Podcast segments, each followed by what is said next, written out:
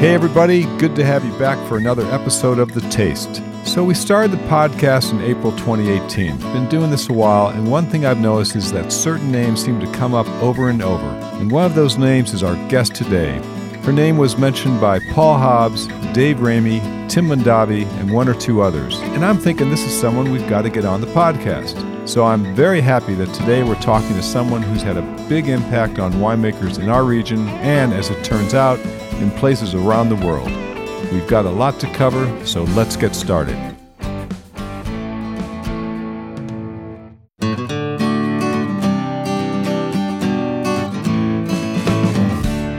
Hey, everybody. Uh, welcome back. Doug Shafer, another episode of The Taste. Um, we've got a great, great, great winemaker, friend, mentor, Zelma Long, here today. She has been around a long time. She and I run into each other. I've never spent much time with her, so I'm jazzed about today. She is one of the true pioneers in uh, the quest for top quality wines. She's mentored many, many great winemakers who a few have been on the taste before. She's forged a path for all of us. Zelma, I've been really looking forward to having you here. Thank you. Thank you, Doug. It's a pleasure. So tell me, where were you born? What year? Give me the give me the early days. I was born in 1943 in the Dalles, Oregon, which is a town east of the Cascades and uh, dry country sitting on the Columbia River.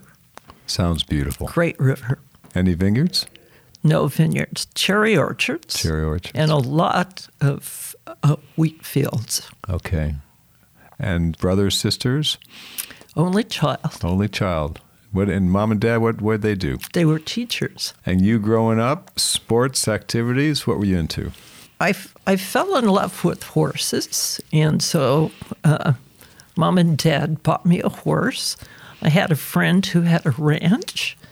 Uh, we kept the horse up there. We rode out across the hills many, many times. It was an unstructured playtime. That's fantastic. It was. And you took and you took care of the horse. You're was you responsible? I was responsible, but I didn't take care of it on a daily basis because we lived in town. The ranch was about 10 miles out. And from that ranch house, you could see mounted Mount Adams and Mount St. Helens and the Cascades. It was the oh, most beautiful. amazing location. That's it's gorgeous country. It is. So was wine part of the home home scene? No. Um, my parents, and I think this is true for their generation, they drank cocktails. When we got together with relatives at Thanksgiving or Christmas, um, everyone would have a cocktail. They'd be playing poker. so there was n- no animosity toward alcohol, and no one ever got drunk. Hmm. So I didn't know that, that existed until I was in college. Yeah, college kind of does that for everybody, doesn't Yes, it? it does. no matter where you came from. That's Not uh, for me. I don't think I've ever been. Well, I think I got drunk one time, not badly drunk, but disoriented in Burgundy. Burgundy. I went to um, a wedding Okay. of a young Burgundy woman who's, and the f- it was at the um, Clos Vougeot. It was so extraordinary because they had wines, and they have uh, Corton Charlemagne.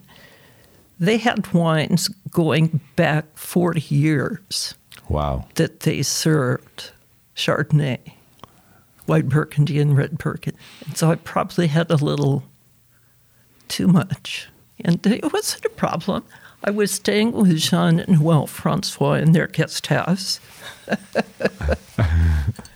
uh, the only problem was I couldn't get the door to the house open when I got there. So I had to sleep on a bench by the swimming pool.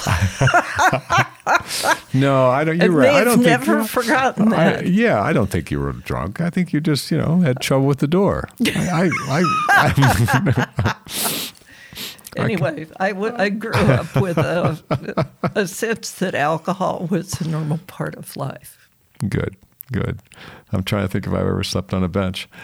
I've slept in the back of a car a couple times. Anyway, um, so after growing up, so college, where, where was college? Oregon State University in Corvallis. I started in home economics with a minor in nutrition. It was the nutrition that was really the focus, and I didn't care for home economics. So I switched to general science, even though my advisor said, Zelma, if you want to be in science, you need to be more focused than general science. But I was able to get the chemistry and microbiology and uh, molecular biology, which I loved, um, that I needed for my nutrition work. And I also had time to do liberal arts courses. Like, in, I think I took all hmm. introduction courses introduction to philosophy, to art, to music, to geology, to accounting. Uh, so I had a a broad education, which I really have appreciated. I, that's fantastic. I, I'm a bit jealous because I did the UC Davis and viticulture enology, and it was pretty much straight science and math, and not a lot of room for electives. And yeah, I've got. I'm very fortunate. I get to travel around the world selling wine. I'm in beautiful places and cities and museums, and you know, just a couple of art history classes. Just you know, I, I kind of wish I would have had that. Would so, be wonderful. So I need to go back. So after, um, so you're at Oregon State, and um, when when did the wine thing happen? Was it was it college? Was you drinking wine in college or? No, I wasn't actually. Beer was the alcohol of choice, mm-hmm. uh, but I didn't. I wasn't a party person. But between my sophomore and junior year, I had an opportunity to go to the Bay Area and work in the Department of Nutrition at UC Berkeley. Hmm. And at that time, I met my future husband, Bob Long. I went back and finished at Oregon State in 1965, and his parents um, started to plant vineyards in Napa Valley in 1966. Wow. I, meanwhile, was working as a dietitian at UC um, Medical Center, UCSF. But I thought, well, um, if they're going to have a vineyard, maybe I can learn how to make wine. Bob had introduced me to wine. And one time, his parents had a summer house up in the hills above St. Helena in Angwin. And he'd made dinner for me there. And the wine he'd served was Souverain's Green Hungarian. and I, it's amazing, I still remember it. It was the first wine I ever had. I thought it was delicious. Really? And Green I, Hungarian, I love it. I, I'm still not sure the source of that named grape in terms of its history, mm-hmm. but it mm-hmm. was grown by Jerry Draper, who was okay. an early vineyardist, and he grew uh, grapes for Lee Stewart and Souverain. And I found out many years later that at the time, those grapes that made that wine those grapes were 50 or 60 years old. They were old grapes. Wow. And that's why that wine was so good. It's amazing. Yes, it was. That's pretty cool. So Green Hungarian, that was your that was the first wine that Bob introduced you to, and um, that was the start for you. So, yes, it was. And so, were, were you guys married at that time, or soon to be? No, no, no. We had just met. Okay, I see. So he was wooing you with Green Hungarian. He was wooing me with Green Hungarian, yeah.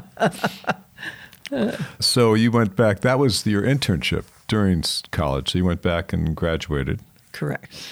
We we married right okay. after I graduated, and I moved down to the Bay Area and um, started work as a dietitian, and worked for about three years Okay. When Bob and I, he was at a break in his job, and we thought we'd like to go to Europe for several months. So I basically quit my job And we did. We went to Europe. And then after we returned, we moved up to the Napa Valley. Because his folks had property on Pritchard Hill. Is that correct? The property that we stayed at was in Angwin. Got it. The vineyard that they planted in 66, 67 was on Pritchard. Hill. Okay. Wow. That's great. Because, you know, no one knew Pritchard Hill then. Those were the old years, Those were the old days. Yeah. And so uh, you, you guys moved up here and um, you continued with the wine bug. I did continue with the wine bug. I actually went back to school at UC Davis. Okay. Because I already had my science background, I could slip into a graduate program in enology and viticulture, which I did. Okay. And so you're at Davis getting your master's, Correct. and I think you got a phone call. I got a phone call from Mike Grgich, who at that time was the enologist at Robert Mondavi Winery. And this was August of 1970. He said, You know, I need some help for harvest. You've been recommended by one of your professors. Um, can you come to work? And I said, No, I have to go back to school to finish my degree. And my mother's visiting. Well, you're very responsible. That's good. He called me the next day and said, This is going to be a great experience for you. You'll learn so many things that you don't learn in school, but are related to what you have learned. Why don't you come and work with me? So I did. Wow. So that was for that was an internship for just a harvest. He hired me as harvest Right, intern. harvest intern. Yes, and I was sampling tanks and doing some very simple analytical work for him. Did you like it? I loved it. Yeah. It was uh, it was early days for Mondavi. Uh, They opened that winery in 1966. They were still trialing their presses. They had brand new stainless steel tanks, temperature controlled. They had these rotor tanks for fermenters. But at the same time, when Mike interviewed me, what he had been doing was tasting through a small group of barrels. The barrel room is what is now the office. and he was tasting each barrel to determine what variety it was Wow. because someone hadn't labeled them oh, they hadn't labeled the barrels. Oh my. right. Oh but man. of course, Mike was an experienced enologist. He'd worked uh, 10 years with André Tchelistcheff Mm-hmm. at Beaulieu and worked in different wineries before that and actually got his degree in enology in, in Yugoslavia as a young man. Right. Right. So he knew what he was doing, but it was still sort of not a systematized winemaking situation. kind of, kind of the Wild West. Yes, it was early days in West. Napa. It was fascinating. Well, so so you did the internship. Then did you go back to finish your masters at, in Davis, Uh, well- or did you just start working? I I realized the first harvest that I did in 1970, we crushed 1,800 tons, and I realized that Mike could use an assistant. And I was correct. The second year, we crushed 3,600 tons, doubled. Wow. But so I wrote a job description for what I thought he needed, and I um, attached my CV, which was very robust, and they hired me. so year one, I was uh, intern. Year two, I was part time. Year three, I was full time. And year four, Mike left. Wow.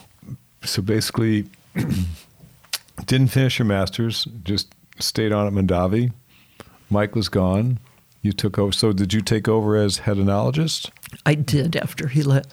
And, um, you know, I was, we moved out here in 73, but I remember in the early days, Mondavi was the cool new thing. They were doing good stuff. As I got into the industry, it was like Mondavi was a pioneer. Mike, I was always curious who was driving it in the early days as far as technology with stainless tanks and cooling, cool fermentations and barrel fermentation? Was it Bob Mondavi? Or was well, it, or was Bob? Mondavi certainly had the vision for the tanks and the use of barrels because he'd traveled in Europe and seen, uh, gained some ideas. So he, he drove that when the winery was built. right. But in terms of the winemaking itself, Mike drove the winemaking and the winemaking decisions. That's cool. You got to work with him for two or three years. Yeah. That's great. It was a great learning experience. So were you with him? Because there were, I think at the time, the Chardonnay was the big. You know, he's known for his wonderful Chardonnays forever. Um, but a lot of the new technology and new methods of dealing with Chardonnay kind of happened right in that era. So I'm assuming you had a front row seat for it with it. I had a front row seat, and we had some beautiful grapes. They were fermented in stainless and aged in barrels, and some of the fermentations were done in barrels. But their Mondavi was also incredibly strong in Cabernet.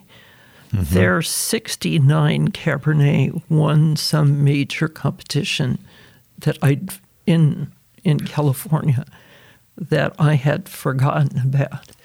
So mm-hmm. They were focused really on fine Chardonnay and fine Cabernet Right. and and tasked with finding those grapes. And when I know when I started in 1970, there were 19 wineries in Napa Valley, and the vineyards were mostly mixed varietals. So we often had to um, harvest Carignan or more Mourvedre with the Chardonnay and Cabernet we brought in because that's what the growers That's had in their had. fields. you want her Cabernet, you take her Carignan. So you're there at 73. You're the chief enologist, and but were you who had the winemaking title? Not that it matters that much. Was The that Tim? Mondavi's always kept the winemaking. the. Mondavi's always kept it. So Yeah. Tim did. Got it. I, I don't. Tim wasn't there at that time. Tim came, I think, around seventy-five or seventy-six. Okay, understood. And uh, meanwhile, though, you've you and Bob, you, you guys you guys started your own operation, Long Vineyards. We did that vineyard that Bob Senior planted, which was Riesling, on the advice of Jim Leiter, the county extension agent, and a little bit of Chardonnay, proved to make beautiful wines. Uh, Ten years later, Mike Grgich had made some lovely Rieslings from the fruit, and Mike and Arlene Bernstein had purchased some Chardonnay after seeing what Bob and I made as homemade wine. and they made a wine that they sold, a Chardonnay they sold for $12 a bottle, which was an outrageously huge price at that time. That is, I mean, that's what the BV Reserve Cab was about twelve dollars. Was I it? Yeah, I think so. Maybe fifteen. Um, so you guys started Long Vineyards, growing Chardonnay and Riesling. First vintage was 77. It was at Trefethen because we had no winery. And all we really had was about a dozen barrels, which so it was our first barrel fermentation experience. And we were so pleased with that that we built a small winery at Long Vineyards up on Pritchard Hill and continued starting in 1978 to make Chardonnay, all of the Chardonnay there, and the Riesling. I love it. So you're growing, you're making Chardonnay and Riesling up on Pritchard Hill, which today's listeners know Pritchard Hill is a great spot for Cabernet, and it is. But um, It was a great spot for Chardonnay. you told me that north Yeah. facing, and you had some wonderful, wonderful plant material. You said in that vineyard. You it told me was, well, first of all, it came from other vineyards. Okay. And we don't know exactly which because Rudy, the crafter, knew all the vineyards and he acquired the Chardonnay material. And you don't know where he got it, right? I know he got some from McCrea, Which and I Stony Hill. think he Stony Hill. I think he got some from Martini, Okay. but it was um, it was a clone that had small grapes, small crops, and it was diverse. I, I realized that when my husband Phil and I went through one of the vineyards, and we Bob had wanted to plant a new vineyard. I wanted to make sure that it duplicated this other vineyard, which had made such great wine. So Phil and I went through 12, two rows of that other vineyard, and we tasted every vine, and we decided there were about five different flavors wow. apple, citrus, spice. Mm-hmm. And so we labeled the grapes and we counted the different flavors and translated that into percentage. So Bob knew what vines were what flavors and what percent they should be planted in the new vineyard. When you replant the new vineyard. which he did. That's painstaking job. That's amazing you guys It did was that. it was amazing, and I did it because I had made Long Vineyards clone existed um, had been taken from Long Vineyards into several other vineyards. One of them was Larry Hyde's vineyard, Right. and he selected the plant material, and then. Ultimately, when I was at Simi, I purchased those grapes and made wine from them. And I knew that the wine from the grapes that he selected was different from the Long Vineyard Chardonnay. And once we went through that Interesting, yeah, yeah. and saw the diversity, I understood why. because in his uh, selections, he was probably selecting for healthy plant material or good looking vines. And I don't think any of us were cognizant enough of the variety of flavors that we could have said to Larry, "You have to do it differently." I mean, his wine, his grapes are wonderful, but they're not as complex as Long Vineyards was. You had a special thing going. That's so neat. We had a special thing going. No, the wines were beautiful because I remember I'd, I'd come across some of those bottles, older bottles, because dad, my dad had them in his cellar because you know he he knew you guys and uh, they were delicious, really complex. Um, but also something I wanted to talk about that I just found out about in doing some research on you was something called the American Vineyard Foundation, which was formed in '78, and you had a big part in that yes, founding. it was. Uh, I was. I was on the board of the American Society of Enology and Viticulture, and we were looking for ways to finance research. I don't know how the idea emerged. I don't remember. But I took hold of it, informed the foundation, got its 501c3 status, um, conceived the process for the fundraising, and the ASEV picked it up and ran with it. Uh, our industry at that time wasn't um, generous with money for research. People were too busy trying to make their businesses run and figuring out how to make good wine and sell it. But I understand that it's still going it's strong. Doing great. Uh, we cut a nice big check to them every year. Basically, most of us are part of this. It's called the American Vineyard Foundation, and basically, we pay a certain amount of money per ton grown, or per acre grown, or per ton crushed as a winery, whether you're a grower or winery. But it's a, a lot of money that goes straight to the foundation, and they distribute grants for research. And we need research all the time. There's always a new pest. There's always new this. There's you know different ways to skin the cat out there in the vineyard. So we need that research, and it's been great. Thank you very much for doing that. Appreciate it. Well, it is true. It's amazing to me. I, I have such respect for farmers because over the years I've seen all these new little creatures, insects or virus or bacteria emerge to challenge the vineyards. Very Uh, much so. it's, It's, It's it's complicated. It's ongoing. You, Yes. you just as soon as you um, get ahead of one issue, there's another one. Yes, so I know. We all know that. So 1979, I just finished my fifth year at Davis, got a degree in winemaking, grape growing, and uh, stayed an extra year to get a teaching credential. So I was on my way to teach junior high school in Tucson, Arizona. So I had a free summer. So I got a summer job. I was a tour guide at Robert Mondavi Winery in the summer of 1979. Wow. And we, we crossed paths. We crossed paths because, well, even if you'd been there, I don't think I would have seen you because you're in the back of the house and I'm Right. in the front. But so what happened in 79? as I've mentioned, I hit the glass ceiling at mm-hmm. Mondavi because it's a family run company. And I'd really worked in most parts of the business of the winemaking business, except for the vineyard work. And I was approached by a recruiter from Simi Winery who wanted to hire me as winemaker for Simi.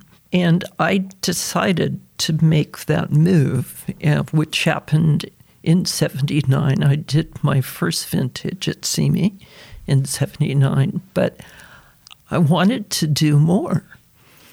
And it offered me the opportunity to source the grapes for the winery, to make the harvest decisions, to work with the growers, and also on top of that, they wanted to build a new fermentation cellar. And I would have the responsibility for the design and oversight of the of the building of the fermentation cellar. Oh, that's fun. That's fun. It was. It was. what it required was to think about the winemaking process for each of the wines that Simi made and think about what equipment and tanks and barrels we needed and how to locate them through the cellar. I worked with an engineer. Production, you know, I've, I love production challenges. I, that's always been my favorite thing. It's like, okay, how can we skin this cat? There's got to be a way. We got to get this wine to that wine to this tank to da da da. I mean, um, the guy who trained me, Randy Mason, was a master at, and that was. I think I just got the bug. And over the years with Elias, I think we- have something that's it's you know, and we'll go home. It's hilarious. We'll go home. It's like, oh, we can't. We haven't solved it. And we'll both show up the next day, and he'll have a solution, and I'll have a different solution, which is really kind of fun. So it's which one works best. Um, so while you're at Simi, you worked with a lot of people. Your names come up. Paul Hobbs has been in here. Dave Ramey. I, what's your What's your secret? Do you just go find these these people and mentor them, or they just come to you? I mean, you you find some great talent. I have. I always have. Uh, at Mondavi, Genevieve worked yes. for me. Yes. Paul Hobbs, that's how I knew Paul, worked for me. Several other winemakers, but I was raised, if you put it that way, at a winery, Robert Mondavi, where the the owner, Bob Mondavi, was focused on making great wine, and he was convinced that Napa Valley had the grapes to do it. So our focus was always how do we make the wine better? And when I encountered the vineyards, I was thinking the same thing. Now, when you're buying grapes, you don't necessarily have the ability to control the vineyard, but you can make suggestions. Mm-hmm. S- However, when I started at Simi, I didn't know enough about vineyard to ev- even make suggestions. I did know enough to be able to look at the vineyard and taste the grapes and figure out that they might suit us, and sometimes they would, and sometimes they wouldn't. But I was more aware of how little I knew. And knowing you, that was that would be something you were going to fix one way or the other. so speaking of that, because um, you know time goes on, I think you and Bob's parted company, divorced at some point, and then you remarried Phil, Phil Freese. Correct. Yes, Yeah. Bob and I divorced, but we did keep running long vineyards. That's right. You did uh, until the vineyards closed. And when did that? When did it close? I was in the mid 2000s. Okay. When his father sold the land. Got it. And then, but meanwhile, you met Phil Freese. Right. How'd that happen? I met Phil he'd gotten his PhD in biochemistry and biophysics at UC Davis and decided he didn't want to teach. And he had started working for a vineyard that was supplying a lot of grapes to Robert Mondavi. So I first met him as a grape supplier. Got it. And uh, and we became friends. That we were both married at that time. And then when I moved to Simi, he was also supplying grapes to Simi. And, but what what happened that was to me so important was my drive to figure out what was going in the vineyards led me to start a group called the Napa Valley um, Vineyards Research Group. Okay. And that group was about eight wineries. It included Beringer, Christian Brothers, Mondavi, um, Phelps, Jordan, and me. This was around 1980. Vineyards were being planted. People were looking for ways to improve the quality of their wines. And we had a lot of unanswered questions. Mm-hmm. So each person was tasked with contributing $4,000 a year to UC Davis to fund research in the connection between the vineyard and the winery. What can you do in the vineyard to enhance the quality of the wines? Mm-hmm. And we looked at rootstock and clones. We looked at uh, training systems, trellis systems. We looked at road direction, vine right. spacing. Um, and we developed a lot of knowledge through doing that. That project ran, I'm guessing, for 10 years. And we shared all that information.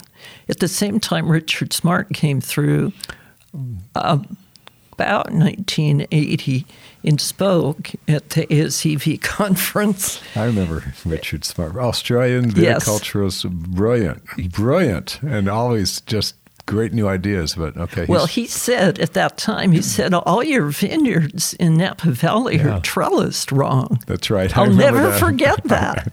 and of course, now they're all different. yeah, he did not. He did not hold back. He right. told it like he was. Yeah, or at least according to him. and he he consults all over the world too. Yeah. Still. Well, he stimulated some change. Yes. and uh, when I moved to Simi Phil left his job uh, working for the vineyards that were supplying grapes to Mondavi and started uh, running the viticulture program at Robert Mondavi and became their vice president of wine growing. That's right. And through the research that our group did and his own research Mondavi, he was able to go into their growers' vineyards and actually – make suggest specific suggestions about how to change their practices to enhance the wine. I remember that because I remember Mondavi had a program. I didn't know it was Phil, but they had a program where they were out in the vineyards talking to growers a lot. Because I, once in a while, I would try to steal a grower from Mondavi, but it didn't work out very well. but but but I'd hear it, you know, it's like, oh, I'm sure it didn't. Phil was cagey. He, well, yeah. he he had to buy all the grapes too. Yeah. Oh yeah, so he's doing all the contracts. Yeah, that's great. But uh, no, and, and but at the time, I I met Phil a couple times, but I'd hear him speak at seminars and gatherings and things like that. But he was one of the guys. He's you know, as far as knowing what to do in the vineyard he was the guy. So he was the guy, and yeah, he still is. Still is. Yep. Yes, sir. So you're still at Simi. You're there, and you're VP of winemaker VP starting out. Then you moved up the ranks. Did you become president at some point? I did. I, I, I said that when I interviewed for the job, I told them I didn't just want to be a winemaker, I wanted to be vice president winemaker this was not a big business. but I put it out there, and I also said that eventually, if the possibility came along, I might like to consider being president, which of course I wasn't really interested in at that time, but it seemed like a good thing just to say it. Well, I think that was a good move, and it worked out. It did work out. You became president. Yeah, I did. I worked as a winemaker for 10 years. You um, asked earlier how I came to acquire such good assistants. Right. And I think it was um, several things. I was looking for people who had good, strong education, who had worked for good wineries. Um, ideally, uh, had worked overseas. Okay. So people that had a, a drive to excel. I got to interrupt you. Why overseas? I'm curious. This wasn't quite so true at that time, but since I was at Simi and, and hiring people, that was the 80s. In the 70s, mm-hmm. you could sell any wine you made. In the 80s, in the 80s, we began to learn about wine growing. But I felt that a, a, someone who worked with me needed to have a broad vision of the world. First of all, they needed to know that there were different ways of doing things. Right. That just because we did something one way, that doesn't mean it was the right way or the only way. Because I always learned a lot. I traveled overseas visiting wineries and vineyards frequently. Mm-hmm. Starting in 1973, I traveled to Germany. 76, I traveled to Bordeaux and Burgundy with André Tchelistcheff mm-hmm. and a group of uh, wine wineries from Napa Valley, and I really valued those experiences. You yeah. get you get ideas, you hear perspectives, and right. of course nowadays we know that what works for the winery down the road may not work for you because you have your vineyards and your style and your issues, and so what what's good for you in terms of procedures and facilities and people may not be good for someone else. Spot on. I I am reminded about this all the time. I treasure our place and our grapes and our location and what the wines they make, and um, that's what we do, and we do it really well. I was walking through the cellar this morning. We've got some hillside tanks fermenting. Elias goes, "Hey," I go, "What?" He goes, "Hey, t- turn." He hands me a beaker and he goes, "Try this," because you know my days of daily winemaker are long gone. And I smelled the speaker. It's it's Cabernet. It's probably about five percent sugar. It's just wrapping up, and it's just Zelma. It was like I smelled it, and I tasted it. I looked at him. I said, "Oh man." He goes, "Yeah." I go. I just had memories like I can't tell you come flooding back hmm. of all those years making wine and checking those, you know, the sugars once or twice a day during fermentation and pump it over more, when to press it, when to go to barrel. And but but the aroma of Cabernet off these hills right outside this door hmm. here, when it's just about done fermenting, I mean, it's embedded in my being. Wow. And it's like, he's, I just, it was totally just, he goes, hey, try this. I go, oh man, that's Sunspot. He goes, yeah, that's Sunspot. I go, every year? He goes, yeah, every year. Hmm you know, we know what it's like. So I'm sorry, I just went off on a tangent, but it's just, um, it's what we do. It is. And I think that's what's attractive, fascinating, extraordinary about our business mm-hmm. is, in essence, we're tuned into the fact that each piece of land produces different characters and flavors. And it's our job to support that land in doing it and to um, preserve and enhance those flavors in the winery. Yeah. But it's different every year and it's different with yeah. each plot of land.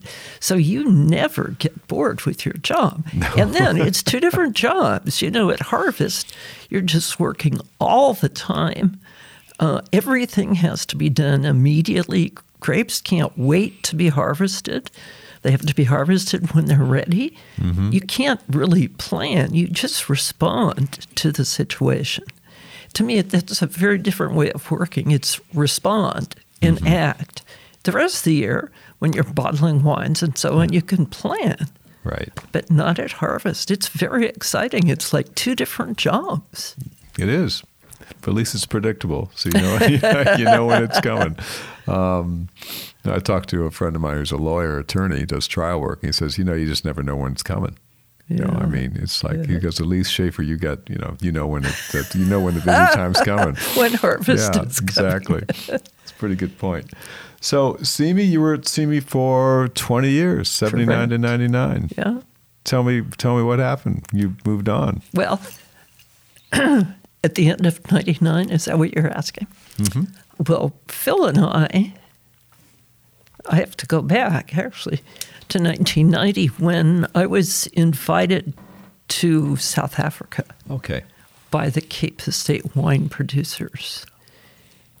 And they had come through to visit the winery just as casual winemakers come through um, sometime in the previous year. And I'd taken them on a tour and done a tasting and Right. hosted lunch like you do for people in your business. And apparently, they had liked what they saw, but they also had, and I found this out much later, they'd visited other wineries who were not very hospitable. Okay. And that was during apartheid. Okay. And I think that's why. But I never thought about that. I thought, you know, Yeah. these are wine people. They're wine people. So at any rate, they sent me a letter and said, We'd like you to come over and talk about the use of barrels in winemaking. They were pretty much out of touch with uh, what was going on in the rest of the world Okay. on wine. And Phil and I were engaged at that time, and we talked, and we said, "Yeah, let's go together. We'll um, take a vacation Sure. after." And so I told them that he was coming, and they're like, "Oh, great! We'll bring you both." And we'll do a full day seminar on winemaking and wine growing. So we did that. Oh, the fun. two of us Fun. did a full day presentation.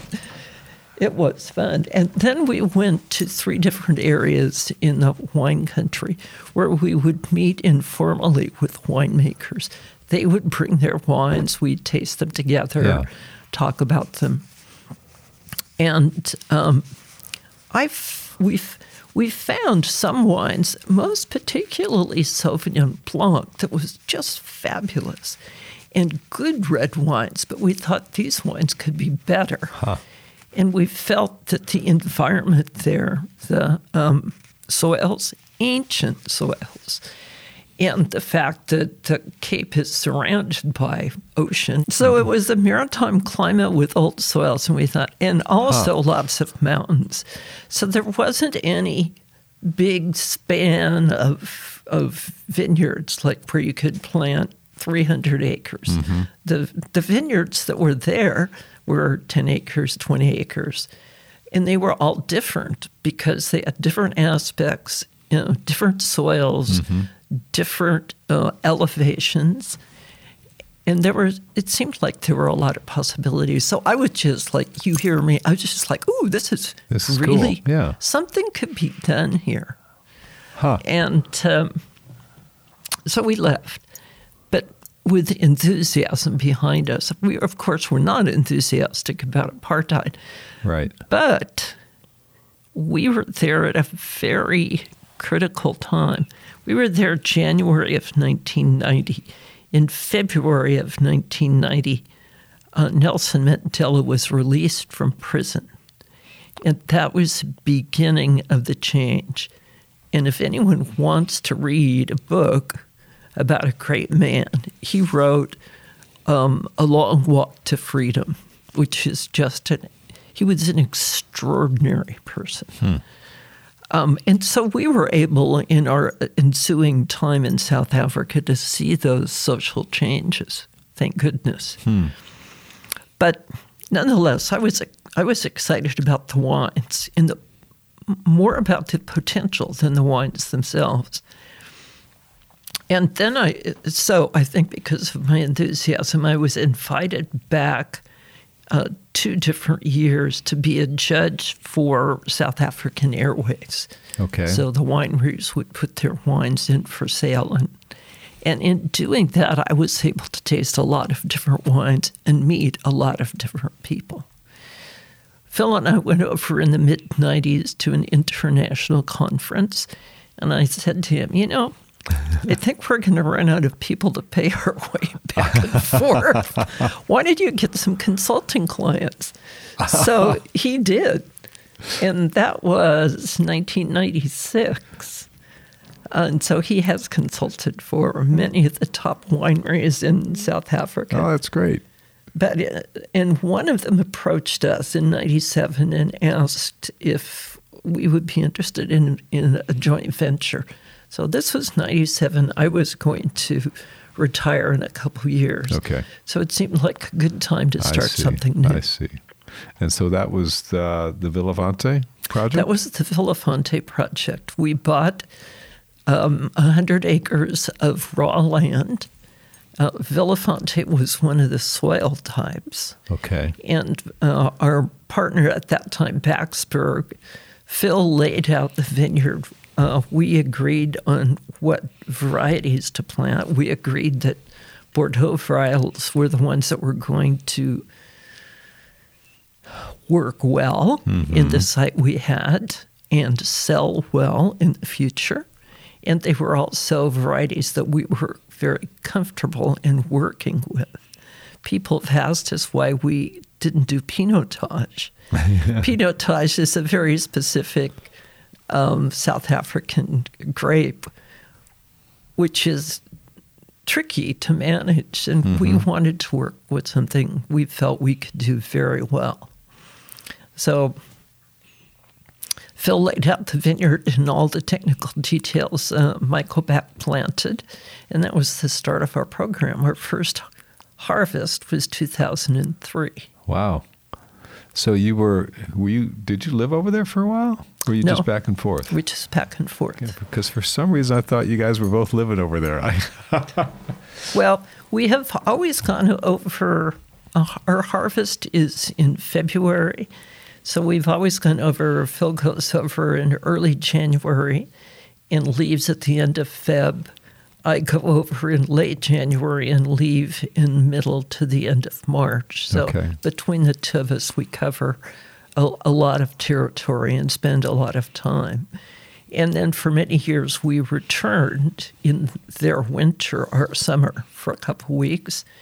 And then we returned, as we are getting ready to do in November, to blend the vintage. So this November, I'll be blending the 2019 vintage that we made in February. how fun. You're still making wine. Look at you. Yeah. So you've got that going, and um, that's been going for, gosh, t- over 10 years, I think. Over That has been going for 22 years. 22 years. Oh, I'm I'm a decade off. That's- wow, that's fantastic. Yeah. And meanwhile, you, you consulted with lots of different wineries around the world, actually, over the I years. I wanted to just back up and tell you something about Villafonte. We did that project because we could build our own vineyard and wines from scratch together. And we could invest our expertise in an area that we thought could make great wines. And we wanted to make great wines. And we wanted to make wines of international significance. This year, a wine judge in South Africa entered our 2016 Series C, which is a Cabernet based blend, Right. into the Six Nations Wine Challenge. It's one challenge where each nation has a judge who decides what top wines should be entered in this competition. So this is South Africa, Australia, New Zealand, uh, Canada, Chile, and the United States. And we won the trophy in the Bordeaux category of Wow. that competition. Wow. So Congratulations. We have done You've done it. what we wanted to do. Uh, We've had lots of um, recognition in South Africa and Europe, but that's really, in a sense, the first global um, recognition Yeah. that we've gotten. So I just wanted to mention it No, I because think we're so I'm pleased glad you mentioned it. Good for you. You worked with hard. a lot of work. A lot of work. Well, that's how dreams come true. Yeah, That's a lot hard of work. persistence, Yeah. focus. So, are you still consulting with many, many people? No, um, I have two clients currently. I stopped focusing on consulting in 2009 Mm-hmm. when I decided to go back to school and get my PhD. And I didn't really have the time. Okay. So I've carried a few clients along. Okay. But you mentioned this when we were walking in the door today. You, you're you're writing your dissertation right now. I'm finishing my finishing your dissertation. Yep. a PhD, and so one would think, geez, it has to do with wine, right? It's got to be. People do. They Yeah. think that. So what are you doing? You went Um, back to my- school. I am majoring in performance with a minor in Native American Studies. And my dissertation is called The Performance and Transmission of Art in a Sixth Generation Native American Family of Artists. Wow. I was I, I I wanted to do to do art. Art has always been a side passion for me. When Okay. we went to Tibet, we loved Tibetan art. In South Africa, we know uh, South African artists, and so of course I'm always an optimist. I went over to Davis, and uh, thinking that I could major in art with no get a PhD. I didn't want to just you know Right. study it. I want a PhD. No previous um, training Right. or education in art, none, zero. And I met this wonderful professor who said to me in Ozoma, why don't you major in performance? And in that way, you can look at the performance of artists, how they do what they do and what they've done. And in fact, my interest is in the artist. How do they how do they do it? Where do the ideas come from? You know, how do they see? Where's that creative energy come Right, from? right, right.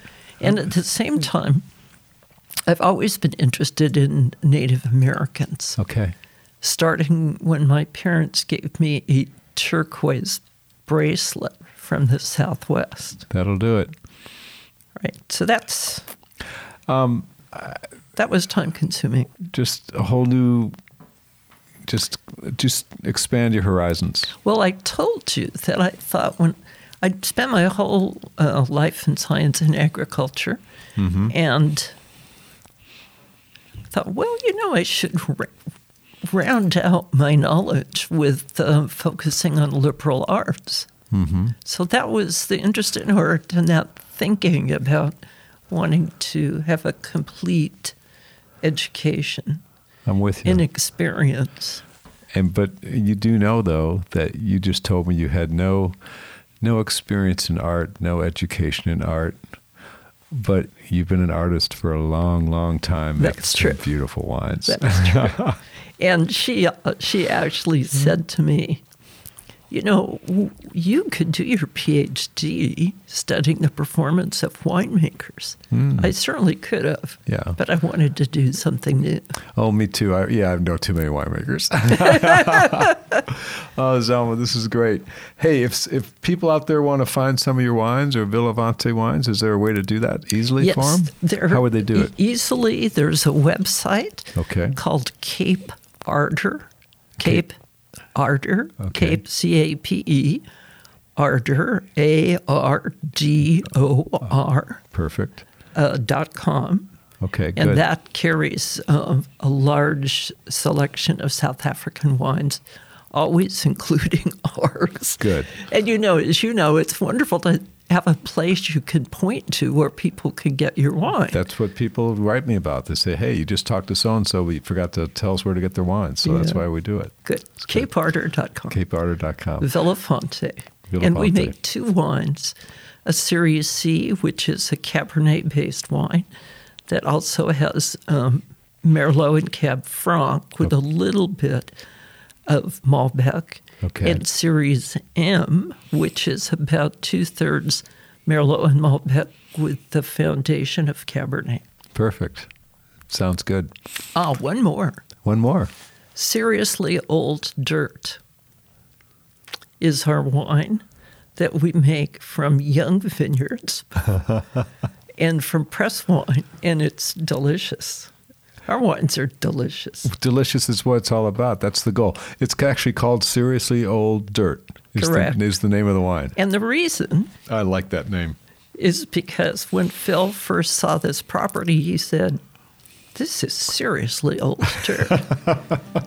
and our partner, Mike, who's the marketing and sales and manager, thought that was a good name for a label, and he's right. That's great. I love it. Uh, say hi to Phil for me. I will too. And thank you so much for coming in. It was great. It's been a pleasure. Thanks. If you enjoy great wines from Napa and Sonoma, one of those you need to thank is Zelma Long. She was right there in the 70s and early 80s helping to push this industry to do better in the vineyard and in the cellar. I'm so glad she made the time to come over and record the podcast. And she's not just a pioneer from way back. She's still in the game, still making wine, still pushing for something better. I hope you get a chance to track down some of her wines. In the meantime, thanks very much for downloading The Taste. If you want to help us out, please rate and review it on iTunes, as that helps other people find the podcast. If you'd like to reach us with any comments or ideas, please send us an email at podcast at shafervineyards.com. We'll see you next time.